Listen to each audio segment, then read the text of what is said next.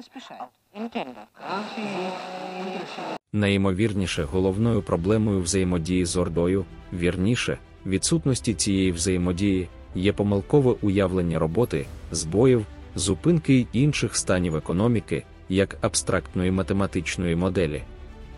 Саме через те, що жоден з цих фахівців на Заході не має жодної уяви, як працює звичайний бізнес, економіка, підприємство та макроекономічні системи, приймаються помилкові, безсистемні, хаотичні рішення, які дозволяють Оркостану продовжувати вести цю війну, насичувати цінностями, не скажемо грошима, бо це буде невірно, воєнне виробництво, виготовлювати зброю і військову техніку.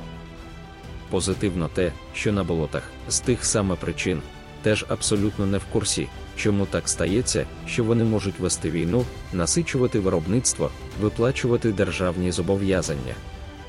При тому, що їхня неправильна держава.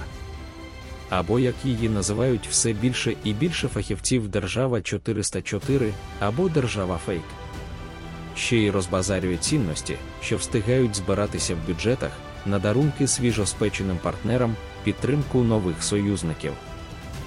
Водночас крадіжки з бюджетів ніхто не відміняв.